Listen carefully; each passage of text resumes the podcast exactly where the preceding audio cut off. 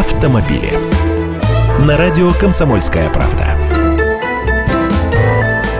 Здравствуйте! В интернете появилась ворованная база номеров машин с данными их владельцев. Борцы с платной эвакуацией сделали это для быстрого оповещения автовладельцев. Это прямо сайт в интернете, потому не буду указывать его название, чтобы не нарушать законодательство. Несколько корреспондентов нашей редакции тут же ввели данные номерных знаков своих машин и получили на выходе свое имя и номер мобильного. У большинства данные подтвердились. Получается, эта база свежая, актуальная, а не 10 или 5-летней давности.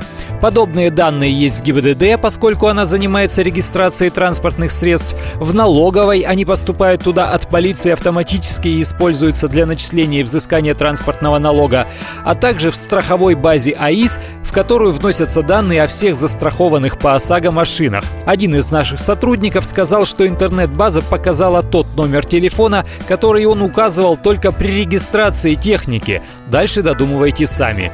Юристы говорят, что это нарушение закона о персональных данных, который устанавливает запрет на раскрытие персональных данных без согласия гражданина. Выходит, создателей этого сервиса можно привлечь к административной и даже к уголовной ответственности. Но проблема в том, что для этого необходимо доказать факт раскрытия информации без согласия автовладельца. То есть нужен потерпевший, который напишет заявление.